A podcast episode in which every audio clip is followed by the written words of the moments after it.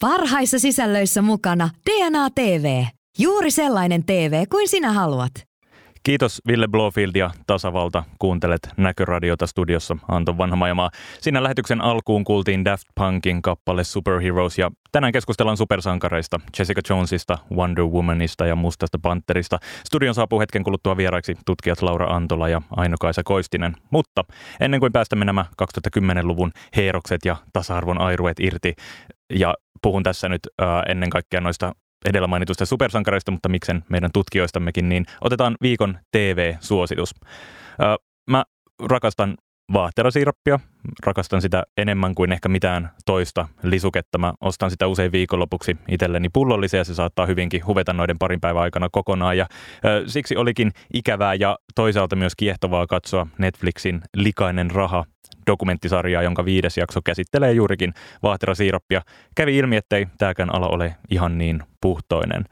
Likainen raha on elokuvan tekijä Alex Gibneyin tuottama kuusiosainen dokumenttisarja, joka käsittelee jaksoissaan isoihin teollisuuksiin liittyviä skandaaleita ja epäkohtia. Sarjasta löytyy omat jaksonsa päästötiedoillaan huijanneelle Volkswagenille, lääkehintoja ylöshilanneelle Martin Shkrelille ja jopa Yhdysvaltojen nykyiselle presidentille Donald Trumpille. Toi vitosjakso on kuitenkin paras, se käsittelee Kanadan vaahterasiirappiteollisuutta ja vääntöä Kepekin vaahterasiirappituottajien liiton ja yksityisten elinkeinoharjoittajien välillä. Tuo liitto hallinnoi yli 70 prosenttia koko maailman vaahterasiirappituotannosta ja se on äh, siis hyvin vaikutusvaltainen elin äh, vaahterasiirappialalla ja se on implementoinut Kanadaan tällainen systeemi, jossa jokainen valmistaja saa tuottaa myyntiin vaan tietyn verran siirappia ja sen määrän ylimenevät siirapit laitetaan tällaiseen yhteiseen hätäsäiliöön, josta sitten tuotetaan äh, siirappia yhteisille markkinoille äh, huonoina siirappivuosina. En tiedä millainen on huono siirappivuosi tai millaiset asiat siihen, siihen liittyy, mutta olettaisin, että se liittyy ilmastoon jollain tapaa. Tämä Vaahterasiirappituottajien liitto haluaa sääntelyä ja sen vastustajat janoa Kanadaan vapaita markkinoita ja tämä dokkari seuraa sitä keskustelua, mutta samalla siinä kerrataan myös vuosien 2011 ja 2012 aikana tapahtunutta suurta vaahterasiirappiryöstöä. Ää, kyseessä on Kanadan historian isoin ryöstö ja objektiivisesti siistein tai ainakin kanadalaisin ryöstö ikinä missään. Ryöstössä saatiin saaliiksi 3000 tonnia siirappia arvoltaan yli 18 miljoonaa Kanadan dollaria. Eli Likainen raha on dokumenttisarjan nimi, se löytyy Netflixistä ja eritoten tuota vitosjaksoa suosittelen lämpimästi. Sitten otetaan Näkyradion perinteinen Pysy kaukana tästä suositus, eli välttele tätä asiaa.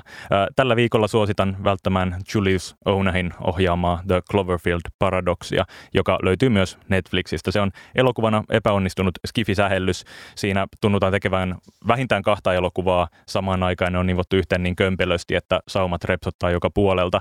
Toisaalta The Cloverfield Paradoxissa ollaan avaruusasemalla käynnistelemässä hiukkas, hiukkaskiihdytintä, joka ratkaisee maapallon energiakriisin. Toisaalta ollaan maan päällä selviytymässä hengissä, kun ulkona tapahtuu jotain pahaa. Käsikirjoitus on sekava, uusita kuvauksia ja äänityksiä on oletettavasti tehty paljon, hahmoista ei saa oikein minkäänlaista otetta ja dialogi on usein huonoa, erityisesti harmittaa mahtavan Chris O'Dowdin hukkaaminen typerään sivurooliin. Cloverfield Paradox on kuitenkin elokuvana kiinnostava, koska sen julkaisu hoidettiin ihan täydellisesti. Leffasta oli huhuttu pitkään, sen ensi piti olla alkujaan vuonna 2016, se kulki silloin nimellä God Particle, eikä se liittynyt näihin Cloverfield-elokuviin mitenkään. Mutta sitten J.J. Abramsin Bad Robot-tuotantoyhtiö ö, osti elokuvan ja nivoi sen osaksi tätä olemassa olevaa Cloverfield-franchisea. Ja jos nyt kysyt siellä radiovastaanottimen äärellä, että mikä ihme on Cloverfield-franchise, niin et, et varmasti ole yksin. Ö, Cloverfield-elokuvia on tehty kaksi. Niistä ensimmäinen oli meillä teattereissa ja ihan ö, ok hitti-elokuva, mutta toinen osa, Ten Cloverfield Lane, ei Suomessa pyörinyt teattereissa lainkaan. Pitkään tuosta leffasta ei kuulunut mitään. Sitten Super Bowlin aikana nyt helmikuussa Netflix julkaisi trailerin, jossa paljastettiin elokuvan nimi The Cloverfield Paradox. Ja kun Super Bowl oli ohi, leffa ilmestyi Netflixiin. Ja tämä oli ihan täydellinen julkaisusuunnitelma. Katsojat saatiin nopeasti haipattua lupauksella uudesta laatuskifi-elokuvasta, ja kun Super Bowl oli ohi, sen pääsi heti katsomaan. Ja tällaiset julkaisuthan on musiikin puolelta hyvinkin tuttuja nykypäivänä. Äh, Frank Ocean ja Beyoncé on tuoreina esimerkkeinä muusikoista, jotka on julkaisseet albumin yllätyksenä, mutta leffoihin tätä kaavaa sovelletaan harvemmin. Netflixille toi systeemi tuntuu tuntuu sopivan hyvin, se tuntuu ihan loogiselta. Cloverfield Paradox ei ollut mikään jättihitti Netflixillä ja kriitikot tyrmäsivät sen kautta laidan, mutta mä vähän otaksun, että Netflix on silti ihan tyytyväinen Cloverfield Paradoxin ja sen julkaisuun. Netflix sai helposti ja aika nopeasti käsinsä Skifi-leffa, joka näytti isolta ja kalliilta ja jota heidän ei tarvinnut itse tuottaa. leffan tuottanut Paramount taas pääsi eroon leffasta, joka ei valmiina sitten vaikuttanutkaan ihan sellaiselta, johon, jolla tehtäisiin ihan hirveästi rahaa. Ja vaikuttaa siltä, mä oon ehkä puhunut tästä aikaisemminkin jo tänä keväänä, mutta että Netflixistä on tulossa tällainen suoraan striimiin menevien leffojen kaatopaikka, jos näin voi sanoa, ja erityisesti Skifi tuntuu heitä kiinnostavan. Viikko sitten suositin Hävitysnimistä tieteisfiktiota, joka ilmestyy Netflixiin, joka on erinomainen elokuva. Sitten nyt meillä on tämä Cloverfield Paradox, joka ilmestyi vähän aikaisemmin, ja näiden lisäksi on tulossa vielä Universalin alkujaan tuottama Extinction-niminen elokuva, jossa on Michael Peña ja Lizzie Kaplan pääosissa. Se tulee Netflixiltä joskus myöhemmin, ehkä tänä keväänä tai kesänä. Vuosi sitten Netflix törsäs Sundancein elokuvajuhlilla kymmeniä miljoonia dollareita saadakseen oikeudet levittää laadukkaita independent-elokuvia. Tänä vuonna se ei ostanut sieltä mitään ja yhtiön suunta vaikuttaa aika selkeältä. He tuntuu keskittyvän nyt ö, isoihin elokuviin ja vaikuttaa siltä, että laatu ei ole aina se ykköskriteeri näissä elokuvahankinnoissa. Eli suosittelen todellakin välttämään The Cloverfield Paradox-nimistä elokuva, joka Netflixistä löytyy myös. Tähän loppuu vielä pari ihan nopeaa huomiota. Ensinnäkin suosittu suomalainen sairaaladraama Syke tekee paluun. Aiemmin Ylellä esitetyn sarjan uusi viides tuotantokausi nähdään tänä syksynä ruudussa. Ja sitten muistutan, että elokuva-alan Jussi-palkinnot jaetaan tänään. MTV3 televisioi kaapelitehtaalla järjestettävän gaalan suorana kello 20 alkaen. Ja Näköradio jännittää kahta asiaa. Ensinnäkin sitä, että kuinka paljon tuntematon sotilas voittaa pystejä tuolla. Ja toisekseen, jos Aku Louhimies nousee lavalle pitämään puhetta, niin kuinka monta kertaa hän sanoo sen puheen aikana anteeksi. Hetken kuluttua otetaan studion tutkijat Laura Antola ja Ainokaisa Koistinen ja puhutaan vähän supersankareista. Sitä ennen kuitenkin musiikkia. Parhaissa sisällöissä mukana DNA TV. Juuri sellainen TV kuin sinä haluat. Kuuntelet Näköradiota studiossa Anton Vanhamajamaa. mukana DNA TV. Löydä urheilu ja viihde yhdestä paikasta. No niin, ei laita mainoksia toiseen kertaan heti perään. Äh, studiossa Anton Vanhamajamaa, Tänään keskustellaan Näköradiossa supersankareista ja sarjakuvista. Yle kirjoitti 17. päivä maaliskuuta siitä, miten Me Too-liike näkyy sarjakuvien maailmassa ja jutussa todettiin, että sarjakuvat ovat nykyään kaikkea muuta kuin pelkkää hauskaa ajanvietettä. Yksi artikkelissa haastatelluista oli tohtorikoulutettava Laura Antola Turun yliopistosta. Tervetuloa Näköradioon, Laura. Kiitos. Ja studion on saapunut myös tutkijatohtori Aino-Kaisa Koistinen Jyväskylän yliopistosta. Tervetuloa sinullekin. Kiitos. Ää, ennen kuin mennään supersankareihin, niin kysyisin molemmilta TV-sarjasuositusta. Mikä on viimeisin hyvä TV-sarja, jota olette katsoneet? Aloitetaan Laura vaikka sinusta. No, mua viihdytti tosi paljon Stranger Things. Tykkäsin varsinkin ykköskaudesta tosi paljon ja oli se kakkonenkin kyllä oikein mainio.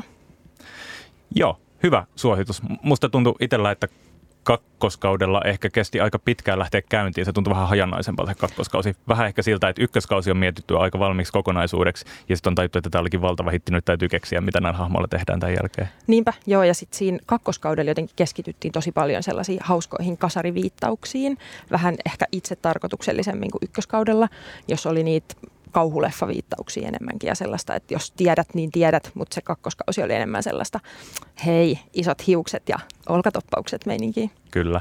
Ö, mitä mieltä olit siitä, onko se Seiska-jakso se, jossa Eleven lähtee sinne kaupunkiin ja tapaa nämä punkkarirasavillit? No mullehan tuli siitä mieleen suuresti rakastamani supersankarisarjakuva X-Men, jossa on myös tällainen tota, kaupungissa asuva, ne asuu kylläkin viemäreissä, mutta vähän tällainen niin kuin mutanttiengi, jolla on kaikilla omituisia kykyjä. Ja ne on vähän niin kuin pahiksi, mutta sitten lopulta ehkä kuitenkin osa niistä pystyy myös tekemään hyviä tekoja. Okei. Okay. Oliko jotain tietoisia viittauksia tuohon vai oliko tämä niin kuin sun oma assosiaatio? No, mä luulen, että se oli enemmän sellainen oma assosiaatio. Joo. Joo. Hyvä. Aino-Kaisa, mikä on viimeinen hyvä TV-sarja, jota olet katsonut? No mä tuota, hyppään tässä tästä fantasiasta vähän, vähän eri genreen, eli mä oon kiinnostunut tosi paljon myös rikosfiktiosta.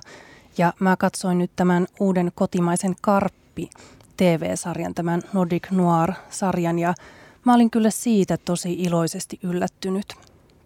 Ö, kerro vähän, että mikä siinä iloisesti yllätti. Mulla oli viikko sitten sarjan kaksi käsikirjoittajaa tällä vieraana. Kiinnostaa kuulla, että mikä, mikä Karpissa teki vaikutuksen. No jotenkin ihan tällaiset perustuotannolliset arvot, että se oli jotenkin tosi, tosi laadukasta jälkeä ja myös toki tämä Pihla Viitalan hen, näyttelemä henkilöhahmo, tämä, tämä päähenkilö tässä, niin oli hyvin tällainen kiinnostava ja monitahoinen henkilöhahmo. Eli sillä tavalla astui ikään kuin tällaiseen rikosfiktion kiinnostavien naispoliisien jatkumoon. Ja sitten mä tykkäsin siinä myös siitä, että siinä sarjassa käsitellään nuoren tytön kohtaamaa seksuaalista häirintää sillä tavalla, että siinä otetaan huomioon sitten tämän tytön kokemus tai sellaiset, että miten se aiheuttaa ahdistusta, millainen kokemus semmoisesta häirinnästä syntyy. Ja aika usein rikossarjoissakin, kun seksuaalista väkivaltaa ja häirintää esitetään, niin se uhrin kokemus jää siitä sitten kuitenkin esittämättä. Ja uhrin kokemuksethan on nimenomaan se, mistä Jessica Jones hyvinkin paljon kertoo ja mitä se hyvinkin paljon käsittelee. Mennään Jessica Jonesiin ihan kohta. Sen kakkoskausi on tosiaan Netflixiin ilmestynyt pari viikkoa sitten. Mutta kun tänään puhutaan supersankareista ja, ja sarjakuvasankareista, niin mua kiinnostaisi kuulla molempien lempi supersankaria. Aloitetaan Aino-Kaisa sinusta.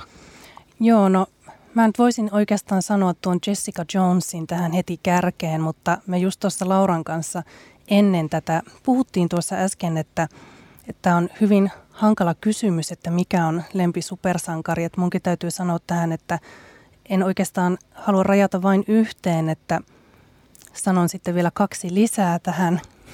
Eli vähän niin kuin tällainen bubbling under, niin mä oon tuota aloittanut aikoinaan mun supersankariharrastuksen tuosta Justice League animaatiosta ja sitä kautta Batman ja sitten tämä Martian Manhunter on myös lähellä sydäntä ja muuhun selkeästi vetoaa tämmöiset synkät henkilöhahmot, että Jessica Joneskin on, on hyvin tämmöinen synkkä hahmo kuitenkin. Entä Laura, mitkä on, tai mikä on sun lempi supersankari? No mulla on tämä jo mainitsemani X-Men, eli ryhmä X, ja mä en oikeastaan, mä tykkään niistä kaikista hahmoista tavallaan omalla tavallaan. Vuosikymmenten aikana siellä on ollut paljon kaikkia tosi hyviä, mutta ehkä mun lempparit sieltä on Rogue ja Varjokissa. Okei, okay. mikä, mikä heissä vetoaa? No silloin kun mä aloin itse teininä lukea supersankarisarjakuvia, niin ylipäänsä vetosi tällainen, että oh, he ovat niin erilaisia ja heillä on voimia, joita muut eivät hyväksy ja he ovat ulkopuolisia. Ihan niin kuin mäkin teininä, kaikkihan tuntee olonsa mm. ulkopuoliseksi. Niin jotenkin se, että – on niin kuin jotain sellaista, mikä erottaa muista ja sitten he kuitenkin pystyy käyttämään sitä sille omaksi edukseen, eikä, eikä vaan niin kuin ahdistus siitä pelkästään. Niin, eikö toi ole yksi supersankarin ihan olennainen funktio, että ne antaa jonkun jonkun asian, johon sä voit itse samastua ja sitten he tarjoaa tavan, jolla pystyy tavallaan ratkaisemaan sen konfliktin omassa päässä ja kääntämään sen oman erilaisuuden tai oman niin kuin oletetun puutteen tai mitä ikinä se onkaan niin voimavaraksi. Mm, niinpä. Tota, mä, vaikka ette kysyneet, niin mun, mun oma, oma lempisankari on ää, aina ollut hämähäkkimies Skidista asti ja se on tietenkin vähän tylsä valinta ja, ja monien mielestä se on ehkä vähän tylsä supersankari, mutta mä jotenkin tykkään siitä, että se on hirveän semmoinen, se on tosi nuori poika ja ehkä erityisesti ilahduin viime kesäisestä Spider-Man Homecoming-elokuvasta, koska, koska siinä Spider-Man on ekaa kertaa niin kuin elokuvamuodossa oikeasti niin kuin lapsi, se on, mitä se on 15-16-vuotias ja se on tosi epävarma ja tosi niin kuin hakee vielä paikkansa maailmassa ja, ja niin kuin hakee vielä näitä supervoimia, että miten, miten niitä käyttää. Ja, ja mä tykkäsin siinä leffassa erityisesti siitä, että, että se supersankari esitettiin tosiaan niin kuin tosi epävarmana ja myös silleen heikkona paikoin. Et mä en muista ennen nähneeni ainakaan miespuolisen supersankarin itkevän mm. elokuvassa, mutta, mutta tota, Spider-Man itkee. Mm. Tuleeko teillä mieleen äh, vastaavia, saako miespuoliset supersankarit itkeä tai naispuoliset supersankarit? No ei, ei niitä kyllä hirveästi mm. ole. Ei, ei tule mullakaan kyllä mieleen nyt että Batmanilla on koko ajan tosi rankkaa, mutta musta tuntuu, että se enemmän puree vaan sen hampaita yhteen ja niinku huutaa, eikä mm. itke. Joo, joo. No, se teki muhun vaikutuksen. Tota, äh, Spider-Man on osa tosi pitkää supersankarielokuvien ja TV-sarjojen jatkumaa viimeisten 15 vuoden aikana. Äh, Marvel on tuottanut kymmeniä leffoja ja TV-sarjoja omista sankareistaan. DC on tehnyt samoja, sitten Dark Horset ja muut pienemmät kustantamot myös. Äh, millä fiiliksellä te olette itse seuranneet tätä supersankarien uutta aaltoa. Laura, sä oot sarjakuvatutkija ennen kaikkea. Jaksatko yhä innostua elokuvaversioista? No mun on pakko sanoa, että vähän sellaista turnausväsymystä on ilmassa. Että et kyllä mua niin paljon jaksaa kuitenkin kiinnostaa, että mä siis menen katsomaan ne kaikki, varsinkin nämä Marvelin elokuvat. Mutta kyllä mulla on vähän sellainen olo, että vois, Hollywood voisi pikkuhiljaa niin kun siirtyä eteenpäin ja tehdä välillä jonkun toisenlaisiakin elokuvia, koska kyllä se jatkuva niin kuin avaruusolioiden hyökkäykset ja kaupunkien tuhoaminen ja tällainen, niin kyllä se alkaa vähän jo puuduttaa. Mm. Aino-Kaisa, puudutko sinä myös? Mä en ole oikeastaan niinkään sitten tuota elokuvaskeneä edes seurannut, että on oikeastaan hyvin harvat niistä käynyt katsomassa. Että mä oon sitten enemmän näitä Marvelin Netflix TV-sarjoja katsonut, mutta niistäkin täytyy sanoa, että en mä kyllä sitten ole oikeastaan innostunut vaan kuin tästä Jessica Jonesista. Joo. No mennään Jessica Jonesiin. Sarjan ykköskausi ilmestyi Netflixiin marraskuussa 2015 ja uh, Muuhun se teki vaikutuksen oikeastaan kahdesta syystä. Siinä oli kaksi asiaa, mitkä tuntui mun mielestä tosi virkistäviltä. Ensimmäinen oli se, että sen skaala oli huomattavan paljon pienempi kuin äh, Marvelin elokuvissa, joita olin siihen asti katsonut, Captain America, Thorit, Avengersit, kaikki vastaavat. Uh, Jessica Jones kertoo, kertoo ennen kaikkea näistä niin kuin, tavallaan sivullisista uhreista, niitä, niistä, jotka kärsii siitä, että nämä Avengersit uh, räjäyttelee kaupunkeja ja nostelee niitä ilmaa ja taistelee, taistelee avaruusöttiäisiä vastaan. Ja toinen asia, mistä mä tykkäsin, oli se, että sarjan näyttelijäkaarti on tai oli siinä kohtaa tosi paljon monipuolisempi kuin mitä Marvelin elokuvissa on ollut. Siinä on etupäässä ö, naisia pääosissa, paljon ei-valkoisia näyttelijöitä ja, ja paljon myös ö, niin kuin seksuaalisuuden kirjo oli myös laajempi kuin mitä, mitä ainakaan Marvelin elokuvissa. Miten te itse suhtauduitte sarjaan? Oliko samanlaisia huomioita? Kuinka Freesiltä tuntui? Ainokaisa. Kyllä oli samanlaisia huomioita ja Mä lisäksi kiinnitin huomiota erityisesti siihen naisten väliseen vahvaan ystävyyteen, mikä siinä oli, että jos puhutaan tästä kuuluisasta Bechdel-testistä, että löytyykö elokuvasta tai TV-sarjasta sellainen kohtaus, jossa naiset juttelee keskenään jostain muustakin kuin miehistä, niin Jessica Joneshan läpäisee tämän aivan kirkkaasti. Laura. Joo, samaa mieltä. Ehdottomasti se niin kuin Jessican ja tämän hänen parhaan ystävän äh, Trishin ystävyyssuhde jotenkin ilahdutti mua tosi paljon. Et siinä ei ollut mitään sellaista, mitä yleensä ehkä jossain naisten välisestä ystävyydestä kertovissa kuvauksissa on sellaista vähän niin kuin selkään puukottamista tai jotenkin, että kilpaillaan jostain miehestä tai jostain tällaisesta. Siinä ei ollut mitään sellaista, että he ihan niin kuin oikeasti tuki toisiaan. Joo. Joo. Sarja on kiitelty myös siitä, että se esittää seksuaalisen väkivallan uhrin aktiivisena toimijana. Tekeekö tämän mielestänne hyvin Ainokaisa? Kyllä se ainakin tuota, tekee sen paremmin kuin moni muu sarja. Mä tuossa jo sen Karpin kohdalla mm. mainitsin siitä, että usein tämä seksuaalinen hyväksikäyttö, niin tuntuu, että se on esimerkiksi rikosfiktiossa jotenkin mukana vaan merkitsemässä sitä sen tarinamaailman synkkyyttä jollakin tavalla, että sitten tosiaan uhrin kokemukseen ei niinkään paneuduta, niin kyllähän siihen sitten paneuduttiin tässä Jessica Jonesissa ja Mä ajattelen, että tämä Jessican hahmo on potentiaalisesti hyvin tällainen voimaannuttava hahmo myös esimerkiksi seksuaalista väkivaltaa kokeneille katsojille, että kun hän on kuitenkin tällainen vahva, vahva naishahmo, joka huolimatta tästä traumasta niin sitten selviytyy. Niin, että hän ei ikään kuin jää sen trauman vangiksi sellaiseksi yksioikoiseksi kärsiväksi hahmoksi, vaan vaan löytää jotenkin myös just ehkä sen niin kuin ystävyyden näihin muihin, muihin naishahmoihin ja, ja tavallaan muitakin puolia. Aivan. Joo. Mitä mieltä sä, Laura, oot? Joo, mä tykkäsin myös siitä, että se Jessican kokema seksuaalinen väkivalta ei ole niin kuin vaan hänen, hänen tämänhetkistä persoonallisuuttaan jotenkin pohjustava asia, tai että se, sitä ei niin kuin käytetä sellaisena – keinona kertoa jonkun, vaikka jonkun miehen tarinaa, joka yrittää sitten pelastaa tämän uhrin, vaan, vaan se on niin kuin, sitä käsitellään jotenkin vähän laajemmin ja itse asiassa ne kaikki sen koko sarjan hahmot niin kuin liittyy siihen raiskaukseen ja siihen seksuaaliseen väkivaltaan ja yrittää niin kuin purkaa jotenkin sitä traumaa. Mm. To, toi on tosi olennainen pointti, että, että siinä kerrotaan koko ajan nimenomaan Jessica Jonesin tarinaa, mm. eikä kenenkään niin kuin, mi- mm. mieshahmon tarinaa. Mm. Äh, raiskaus on usein, äh, tai ylipäätään seksuaalinen väkivalta elokuvissa ja TV-sarjoissa, niin sehän on usein väline kertoa kuitenkin mieshahmoista, mm. että se naista käytetään helposti siinä vähän sellaisena välineenä mm. tai niin kuin mies, miestarinan kertomiseen. Mm. Ja mua ilahdutti erityisesti se, että äh, on tämä Gail Simonin äh, esiin tuoma käsite naiset jääkaapeissa, women in refrigerators, mm. jossa niin kuin se tulee tällaisesta supersankarisarjakuvasta, jossa tämä mieshahmo tulee kotiin ja löytää tyttöystävänsä paloteltuna jääkaapista. Ja sitten se on niin kuin, se saa tämän sankarin sitten lähtemään kostoretkelle. Ja että usein naisten kokema väkivalta toimii vain just tällaisena mieshahmon motivaattorina. Ja sitten Jessica Jonesissa oli sellainen kohtaus, missä kaadettiin jääkaappi tällaisen väkivaltaisen miehen niskaan. Ja se mies jäi sinne puristuksiin eikä noussut ylös. Ja musta se oli jotenkin mahtavaa ja sen on oltava tarkoituksellista. Joo. Ja se oli musta jotenkin ihan mahtava kohtaus. Tota, tunnetko sä Laura Jessica Jonesia sarjakuvan muodossa kuinka hyvin? Öö, no mä oon lukenut näitä uudempia, The Pulse ja sitten tätä Jessica Jones-sarjakuvaa jonkun verran, mutta sitä ihan alkuperäistä aliasta vuodelta 2001, niin sitä mä en ole koskaan lukenut. Joo. Miten sarjakuva hahmo tai sarjakuvaversio vertautuu tähän TV-sarjaversioon? Onko ne kuinka yksi yhteen?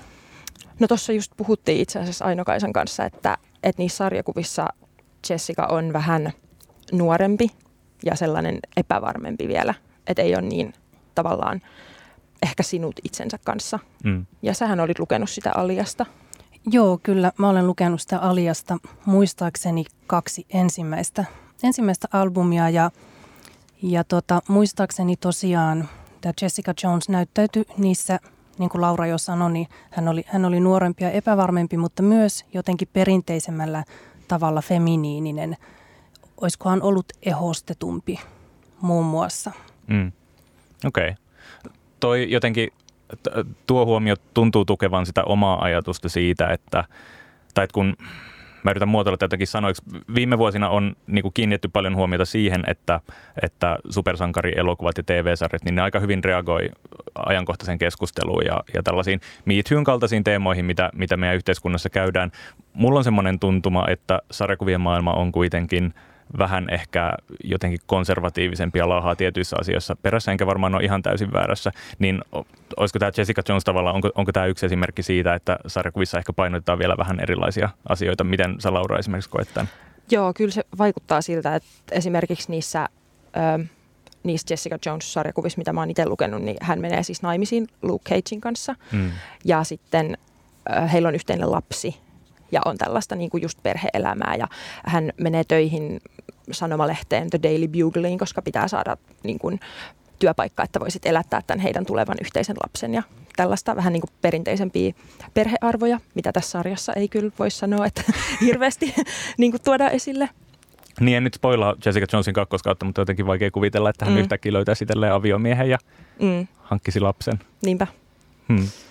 Tota, onko sarjassa jotain ongelmia? Tai siis mua kiinnostaa ihan, että oli, oliko jotain asioita, mitä olisitte toivonut. Jos nyt puhutaan vaikka ykköskaudesta, niin oliko asioita, mitä toivot, että olisi vielä syvennetty tai tehty vähän paremmin? Mulla on semmoinen ihan käytännön äh, havainto Jessica Jonesin ykköskaudesta, että se on mun mielestä liian pitkä. Mm. Ja mun mielestä kakkoskausi on myös liian pitkä. 13 jaksoa on vähän liikaa mm. tuollaiselle periaatteessa yhden pahiksen tar- tarinakaarelle kuitenkin. Mm. Siellä on pari fillerijaksoa mun mielestä. Mitä mieltä Aino-Kaisa?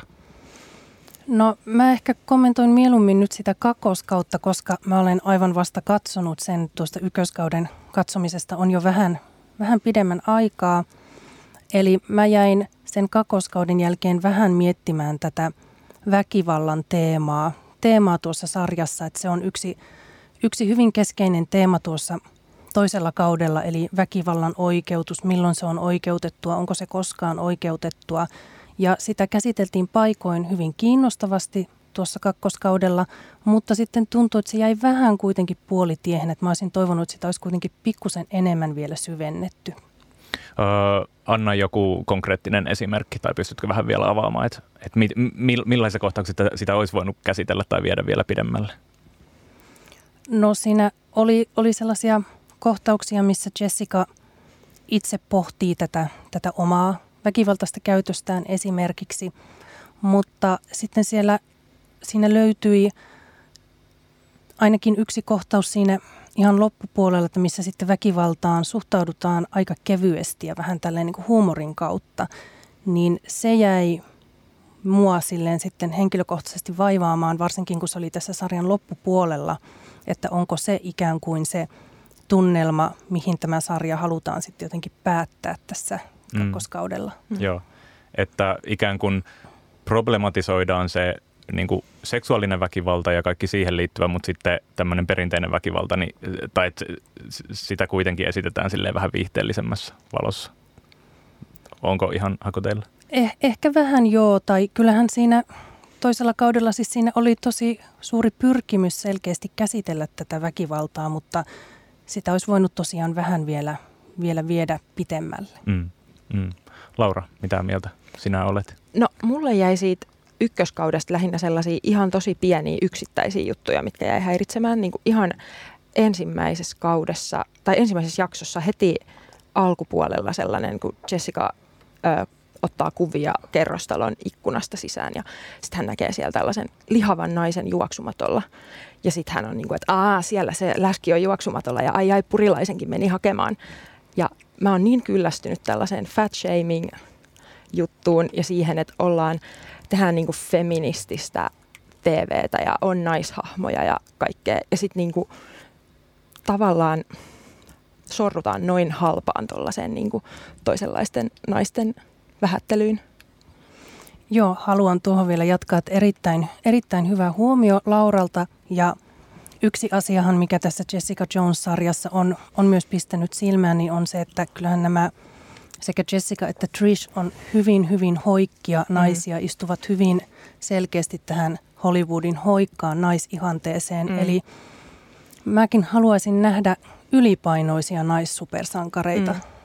Niin, tuntuu, että tuo, tuo on se yksi muuri, jota ei ole vielä murrettu ja en tiedä tullaanko ihan lähiaikoina mm. murtamaankaan. Et, et meillä on niin kun, meillä on ei-valkoisia supersankareita, meillä on ä, seksuaalisuutta on käsitelty eri tavalla supersankariskenessä, mutta, mutta tota, tällaisen, niin ei tällaiseen klassiseen ä, vartalotyyppiin sopeutuvia supersankareita ei ole leffoissa. Mm. Onko, onko niitä sarjakuvien puolella? Mulle tulee mieleen toi She-Hulk, joka on siis Hulktar suomeksi. Mutta siis hän on niin kuin lähinnä tosi lihaksikas? Öö, joo, hän on niin kuin tosi pitkä ja sitten lihaksikas, mutta totta kai niin kuin isomman kokoinen kuin sellaiset tavallisen kokoiset naissupersankarit, jotka hekin saattaa niin kuin nostaa 2000 tonnia, mutta mm. sitten tämä She-Hulk on niin kuin myös silleen roteva. Joo. Ja hän on päivisin lakimies ja öisin supersankari. Ja vihreä toki myös väriltään, koska hän on She-Hulk. Niin se, se on niin kuin ainoa, joka tulee mieleen sellaisena, että siinä jopa on vähän käsitelty sitä, että jotkut miehet huutelee sille, että hei, että onpas sulla niin kuin iso peppu ja kaikkea tällaista. Ja okay. se aina vähän kommentoi niille niin kuin takaisin. Okei. Okay. Tämä on kiinnostavaa. Joo. Tuleeko sulla Aino-Kaisa mieleen, sä oot siis enemmän TV, TVCen keskittynyt, et ole varsinaisesti sarjakuvatutkija, mutta tuleeko mieleen supersankareita, jotka olisi ylipainoisia? Ei tule kyllä mieleen, mutta Mä jotenkin epäilisin, että varmaan tällaisten B-elokuvien tai tällaisten puolella niin olisi jotenkin ehkä voitu jopa tällaista nostaa esiin, mutta tämä on ihan vaan tämmöinen arvaus tässä kohtaa. Mm. Mm. Mulla tulee mieleen, ei ole supersankari, mutta siis äh, Melissa McCarthyn tähdittämä Spy-niminen toimintakomedia mm. parin vuoden takaa. Se on tietenkin komedia ja siinä kommentoidaan päähenkilön äh, pluskokoisuutta. Äh, paljonkin, mutta mulla on semmoinen kutina, että siinä oli, oltiin kuitenkin ikään kuin jotenkin oikean asian puolesta. Ja, ja siinä tämä päähenkilö kyllä, vaikka hän on isokokoinen, niin hän esitettiin tosi kykenevänä ja, ja niin kuin mm. pystyväisenä mm. toimintasankarina. Mm. Mutta ehkä, ehkä supersankarienkin puolella. Jatketaan hetken kuluttua tutkijoiden Laura Antola ja Aino-Kaisa Koistien kanssa supersankareista ja feminismistä. Parhaissa sisällöissä mukana DNA TV. Löydä urheilu ja viihde yhdestä paikasta.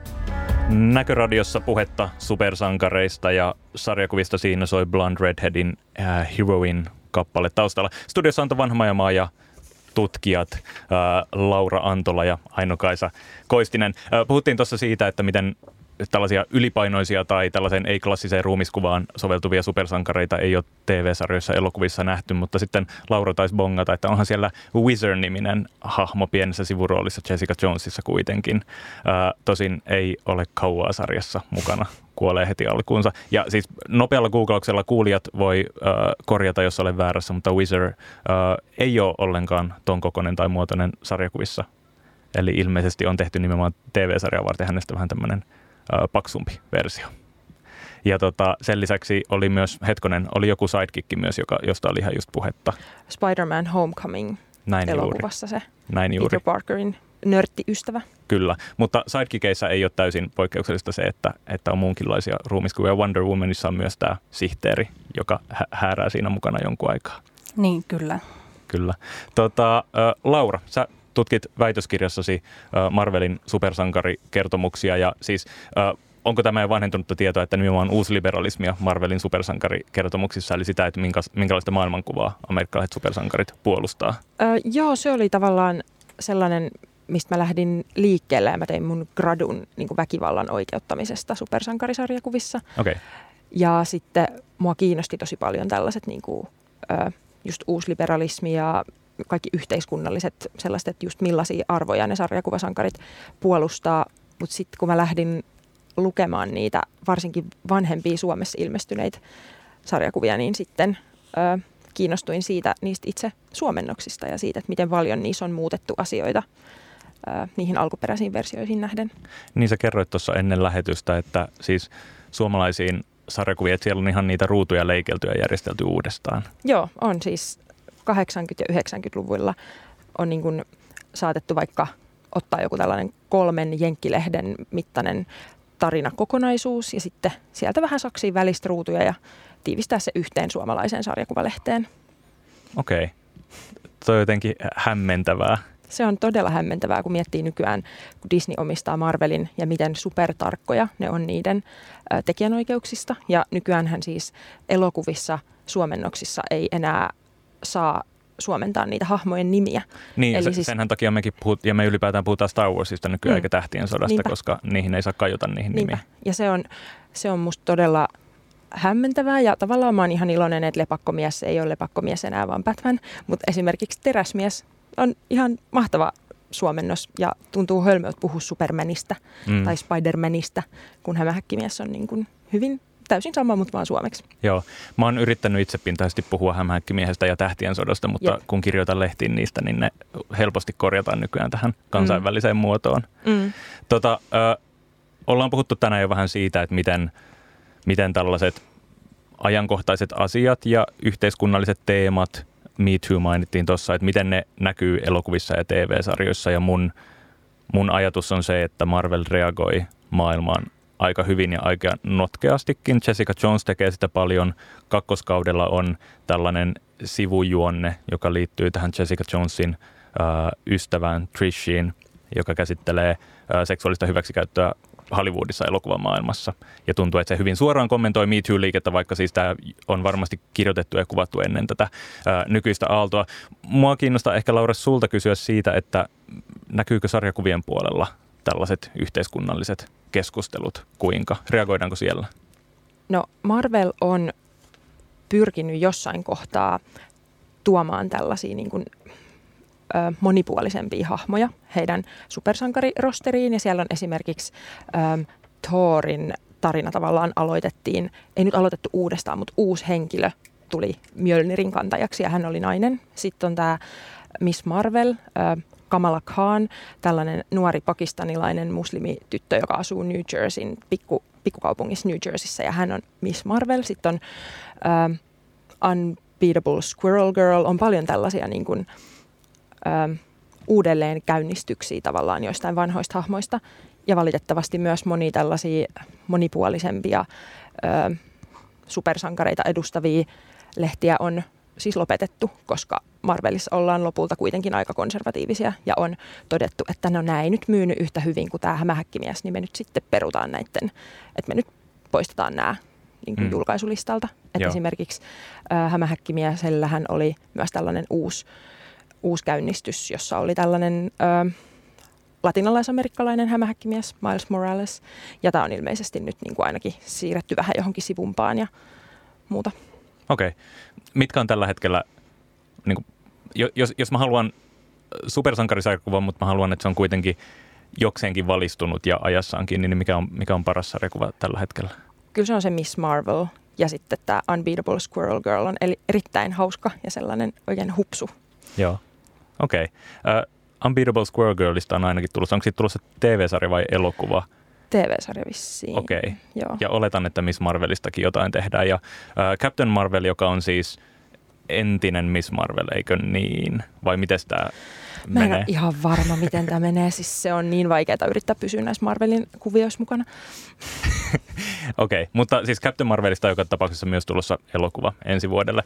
Aino-Kaisa Koistinen, miten konservatiivisina näet Marvelin ja DCn studioina ja TV-sarjojen ja elokuvien tekijöinä?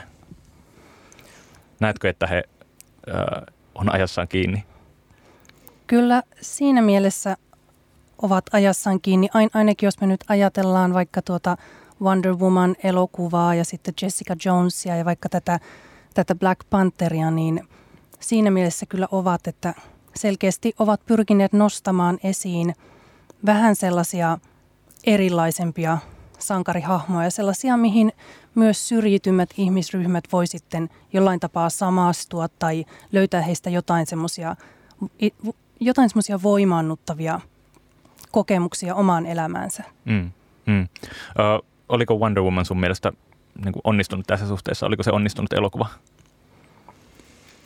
Wonder Woman oli hyvin kiinnostava elokuva. En ehkä ota kantaa siihen, oliko se onnistunut elokuva.